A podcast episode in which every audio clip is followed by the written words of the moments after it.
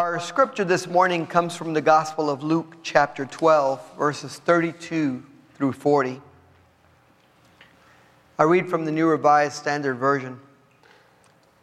Do not be afraid, little flock, for it is your Father's good pleasure to give you the kingdom. Sell your possessions and give alms. Make purses for yourselves that do not wear out, an unfailing treasure in heaven where no thief comes near and no moth destroys. For where your treasure is, there your heart will be also. Be dressed for action and have your lamps lit.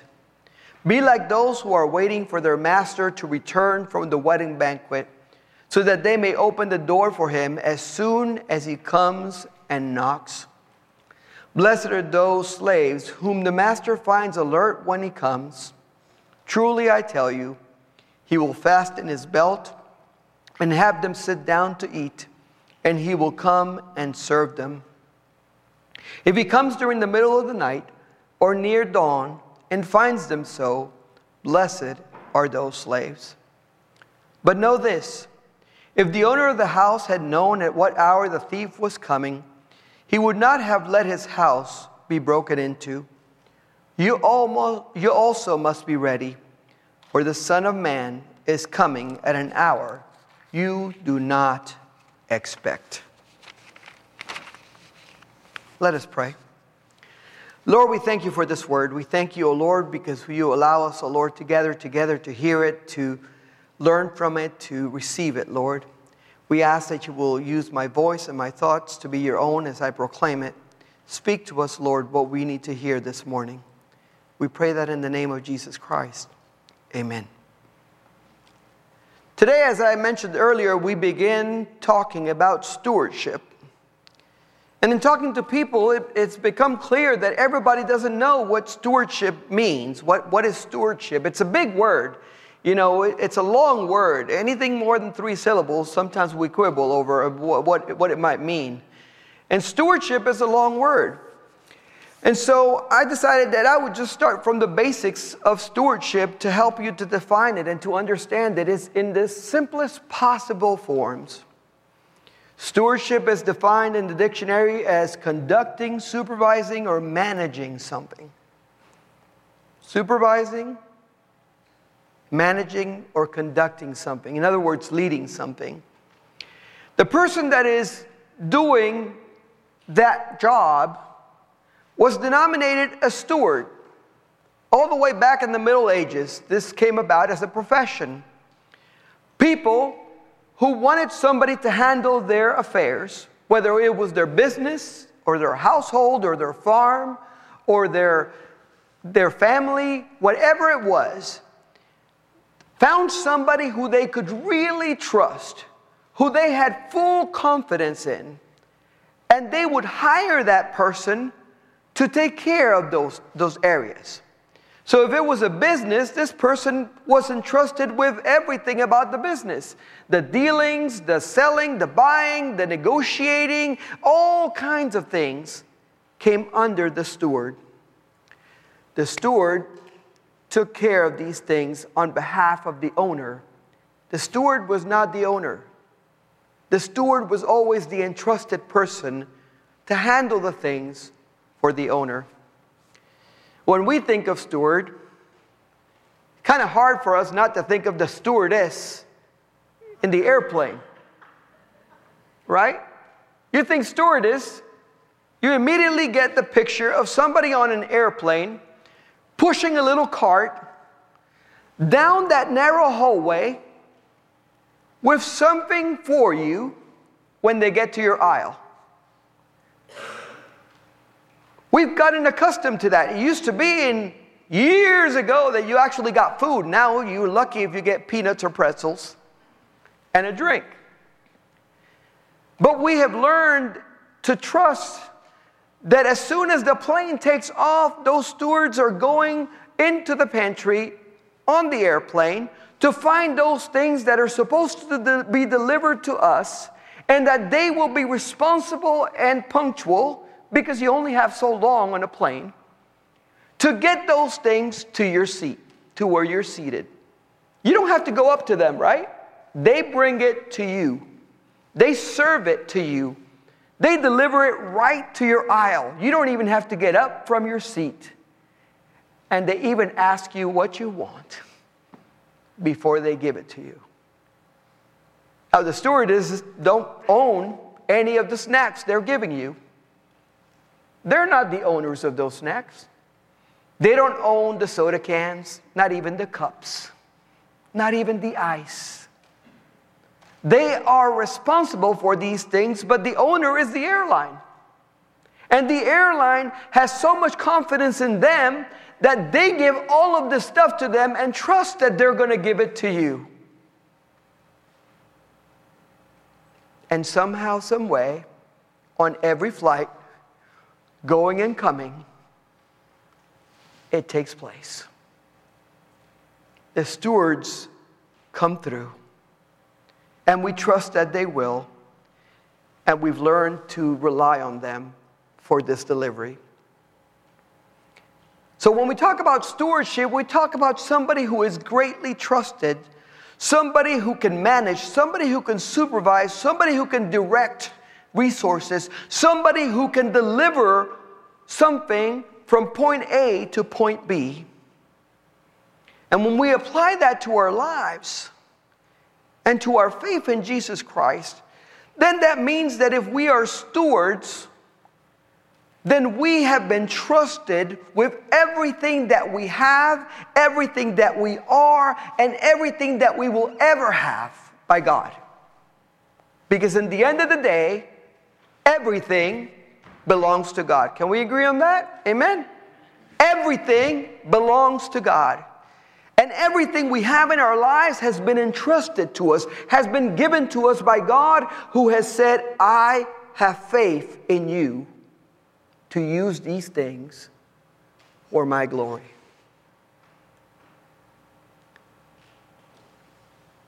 During this month, we're going to explore different aspects of stewardship because oftentimes when you hear stewardship, you only think money. When you hear of stewardship campaigns, what do you think? Oh, the church wants me to write them a check. But when we read the words of Jesus, regarding giving, regarding stewardship, we find that he doesn't just limit himself to resources. He includes our time, he includes our energy, he includes our, our personhood, he includes our spirituality, he includes our relationships, he includes everything that makes us who we are. And he basically says, all of that, I want it. All of that, I want it. Today we begin in Luke chapter 12 after Jesus has been teaching his disciples about how precious they are before God. And I want you to understand this. Jesus had just finished telling them that if God can take care of the birds and the fields, he can certainly take care of them. That if He can take care of all of creation, that if He can supply the needs of the birds in the air that don't even work for a living, He certainly can take care of them. And then He says, Don't be afraid, fear not. Don't be afraid. For it is your Father's pleasure to give you the kingdom the kingdom. Not a little corner shack, not a little bit of blessing. The kingdom is promised to you. So don't be afraid. Why would he begin trying to deal with our fear? Why would that be the starting point for Jesus when he's going to go into this section about stewardship? Because fear of not having enough is very real in our lives. Oftentimes, people don't give because they're afraid that if they give of themselves, whether it be money, whether it be time, whether it be effort, there won't be enough left over for the things that they want to do or the things they want to spend or invest on, or the things that they want to be involved in. That somehow giving to God takes away from what they can do on their own.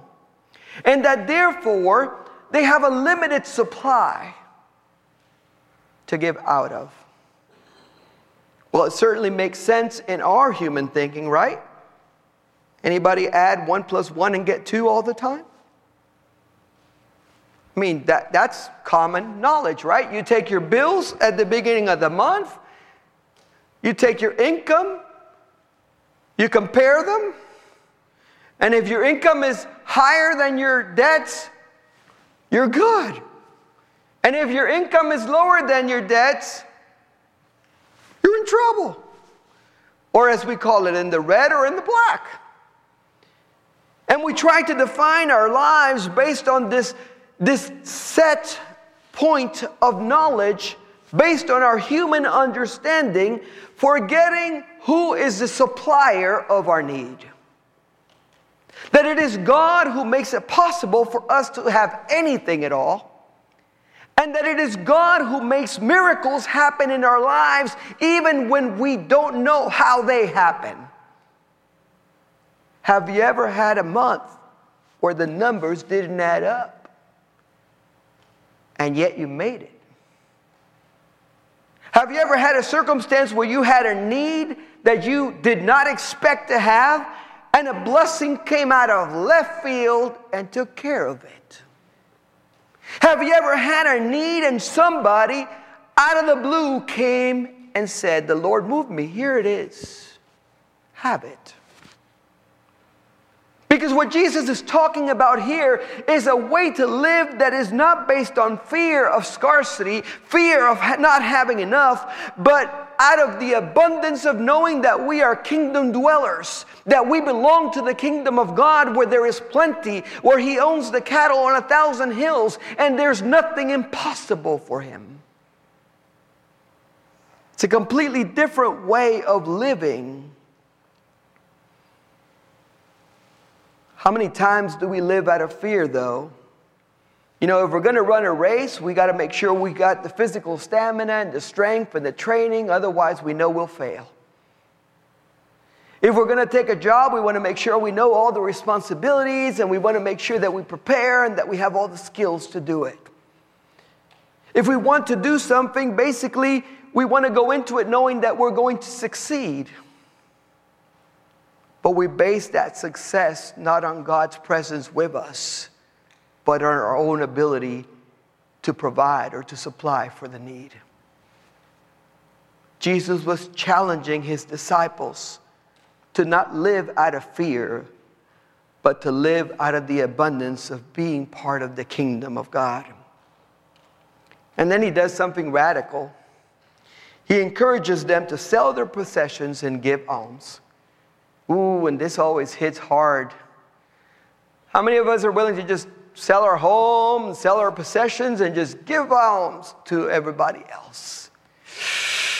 That's hard.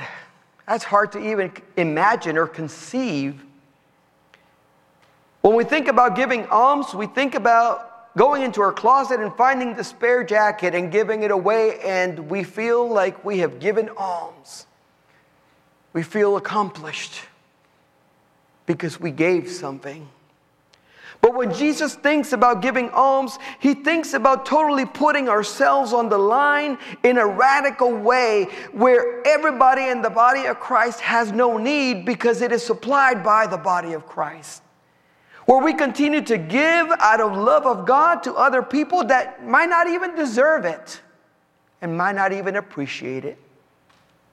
Not because of them, but because of God's love that has been given to us for them. One of the biggest reasons people don't give is because of that fear. They're afraid that if they give to someone, they won't have enough and they'll lack. And they forget Psalm 23, where it says, The Lord is my shepherd, I shall not want. I shall not want. There's promises in scripture that say that when we give to others, when we give to those who are around us, when we give in the name of Jesus, we are blessed so that we can continue to give, that God continues to fill our storehouses so that we can continue to be a blessing. We know that giving doesn't earn us salvation. So, why would Jesus ask us to give alms? Jesus wasn't asking people to write a check, by the way. He was really asking them to commit to take the money and go feed the hungry. He was asking them to sell stuff so that they could go and bring the clothes to the people that needed it. He was asking them to physically get involved because almsgiving required you to go and meet the person where they were. You know, almsgiving in biblical times was often done at the entrances of cities where people would beg on the side of the road. And you had to actually come up to them and recognize them as people who were worthy of receiving a blessing and giving them that. For Jesus, our giving becomes a part of our faithful living. And I've said this before uh, at times that there's a lot of people that talk about discipleship and wanting to follow Jesus, want to be a student of Jesus. And if you want to be a student of Jesus, then you have to take stewardship seriously because stewardship is part of discipleship. If you're going to be a follower of Jesus, you remember that Jesus gave everything for us on the cross. He didn't hold anything back. He, being God, emptied himself fully for our sake and gave himself unto death so that we could live. So if you want to claim that you're a follower of Jesus and you're not willing to put yourself at the full disposal of God, then you're not really following Jesus. You're giving conditions to God. See how we use our money matters to God. How we use our things matters to God. How we use our time matters to God. How we spend our lives matters to God because God has entrusted us with so much. Jesus tells his disciples, Where your treasure is, there your heart will be also. You know, what we spend our money on says a lot. You know, I looked at, at my finances because I wanted to know what I love. Apparently, I love food. I love church and I love family. Those are my top three, not in that order. Church, family, and food are the three things that I spend the bulk of my resources, time, and effort on in my life. It doesn't take a rocket scientist to analyze our spending of both time, money, effort, and service and quickly discover what are the things that we really love. What are the things that we really are invested in? You know, I gave the example of the super fans for the kids because it's something that we can relate to. Some of these super fans invest so much time, so much effort, so much energy on making sure that everybody around them knows who their team is, who they're for, and who they're against, what they believe about their team, and they always cheer no matter what their team is doing. Have you noticed that? Their team could look like they're losing or winning, it don't matter to them. They are still cheering because that's their team.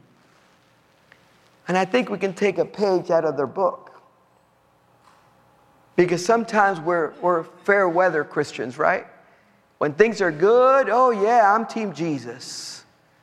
But when things are back, we, we forget whose team we're on, whose child we are. Who is it that has our back? You see, stewardship is, is a lot more than just our treasure, though. It's about our actions. Jesus didn't want people to get hung up on just stuff or just money or just resources. So he tells them, he invites them, be dressed and ready for action with lamps lit, like those who are expecting their master to return from a wedding banquet.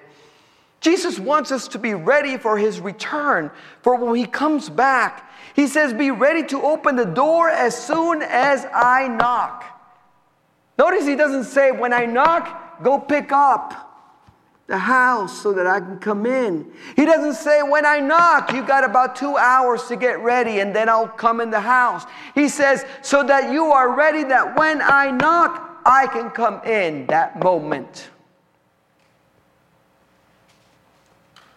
He's asking us to be good stewards of our time, our energy, our resources, and our lives. Be ready, be alert, be dressed for action. Of course, we like to be ready when people come by, right? If I tell you that I'm going to be at your house at 6 o'clock on Wednesday to come visit you, I have a feeling that you're going to get ready. You know, if you're coming over to my house at 6 o'clock, I'm going to go grocery shopping, make sure we have some snacks. My wife is going to make me clean up the whole house, even though you're only going to see about two rooms. And I'm going to be dressed and prepared for your arrival. I'm not going to be in my pajamas because I know that you're coming. And Jesus basically was telling his disciples, You know I'm coming, you just don't know when. So you have to prepare yourselves and you have to be ready because I am coming. And you might not know the day or the time, but you know what that means? That means you got to be ready all the time. So if I, instead of telling you that I was coming on Wednesday at 6 p.m., I told you, I'm going to drop into your house sometime this week. Could be Monday, could be Wednesday, could be Thursday, could be Saturday, could be morning, could be evening. I'm coming. Guess what? You're not waiting till Friday to get ready. When are you getting ready? As soon as you get home, you're like, okay, we got to get ready. Preacher's coming. You go and prepare yourself because you don't know which day it is, you don't know which time it is, and you don't want to be caught off guard. You don't want everybody else talking about how dirty your house was, right? So you're going to clean up, you're going to tidy up, you're going to get it ready. Being in a state of readiness for us as Christians for the return of Jesus is a daily endeavor. It's not something that you do on Sundays and you let go the rest of the week. It's not something that you do Monday and, and Tuesday and then don't worry about it for the rest of the week. It's something that daily has to be done in our lives. That means every single day we seek to be close to God, close to Jesus, hanging on His every word and building on our relationship with Him so that if He returns and knocks on the door on that day, we're ready to go we're ready to let him in. Jesus uses the illustration of an owner of a house. He says, if the owner of the house had known at the hour the thief was coming, he would have never been broken into. You know, thieves don't make appointments. They're not going to tell you, I'm to, I'll be there at 11. Because if they told you, what would you do? You'd have the cops right there ready to arrest them the minute they walked in the door. You'd be prepared. You'd never be broken into if that was the way they worked. But the reality is that they show up when you least expect it.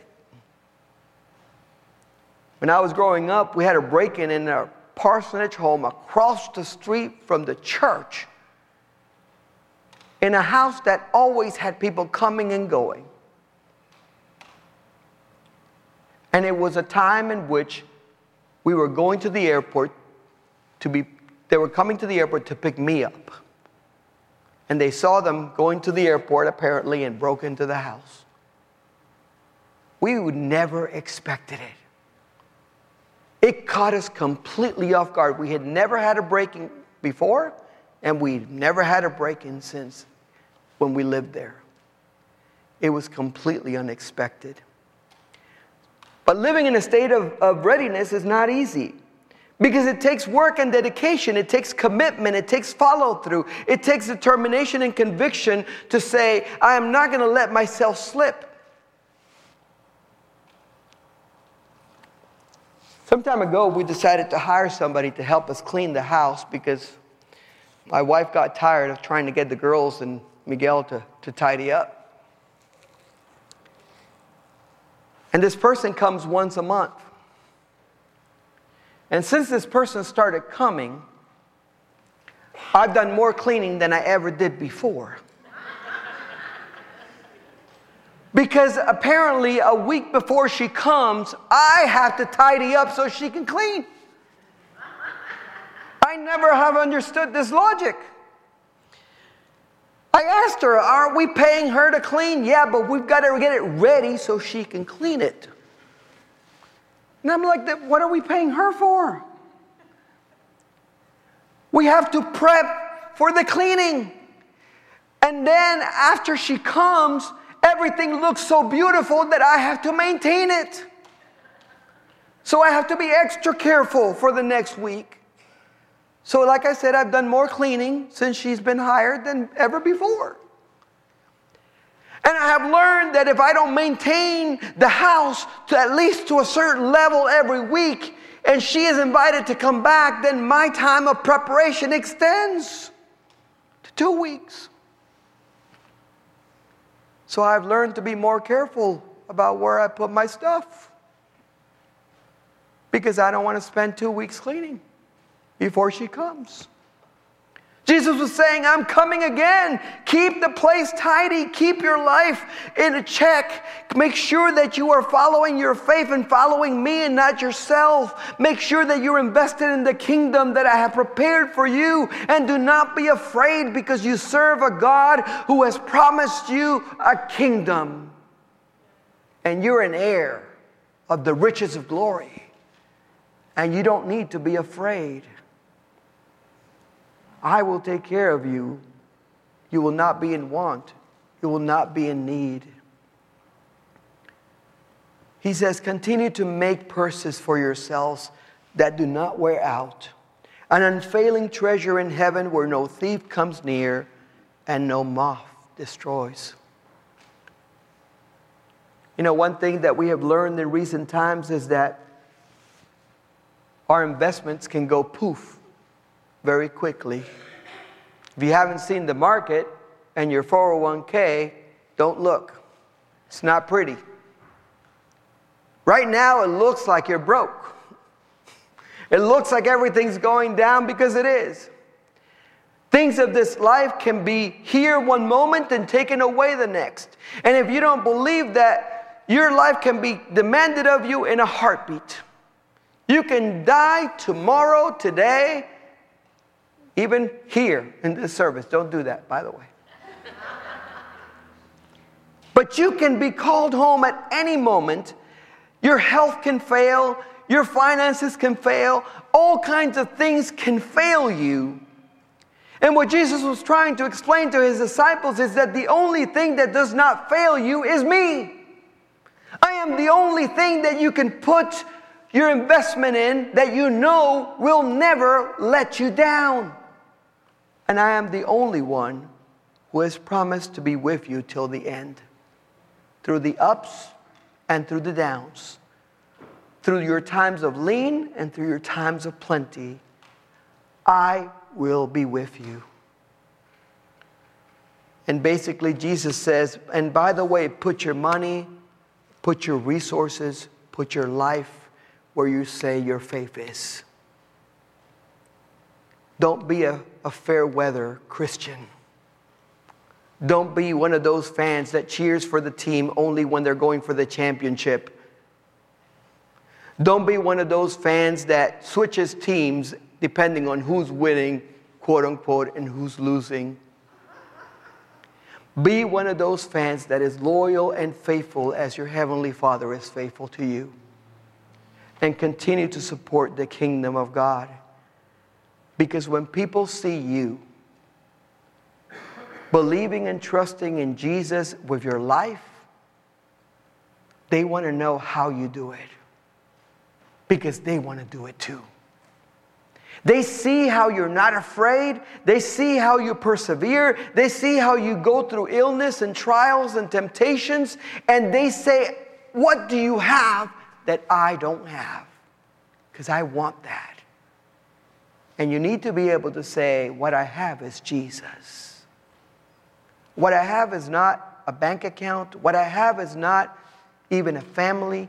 What I have is Jesus. Because when you have Jesus, you have everything. And when you don't have Jesus, you have nothing.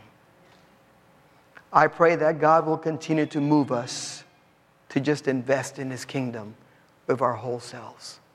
Let us pray. Heavenly Father, I just thank you. I thank you because you challenge us with this word. You challenge us to really be alert, to really be prepared for your return by investing ourselves, our times, our resources, our service into your kingdom, in uh, each other, O oh Lord, as we continue to give a witness for Jesus Christ. Help us, O oh Lord, to demonstrate to the world that we trust you, that we believe in you, that we, O oh Lord, can be trusted and good stewards, O Lord, of your riches and glory.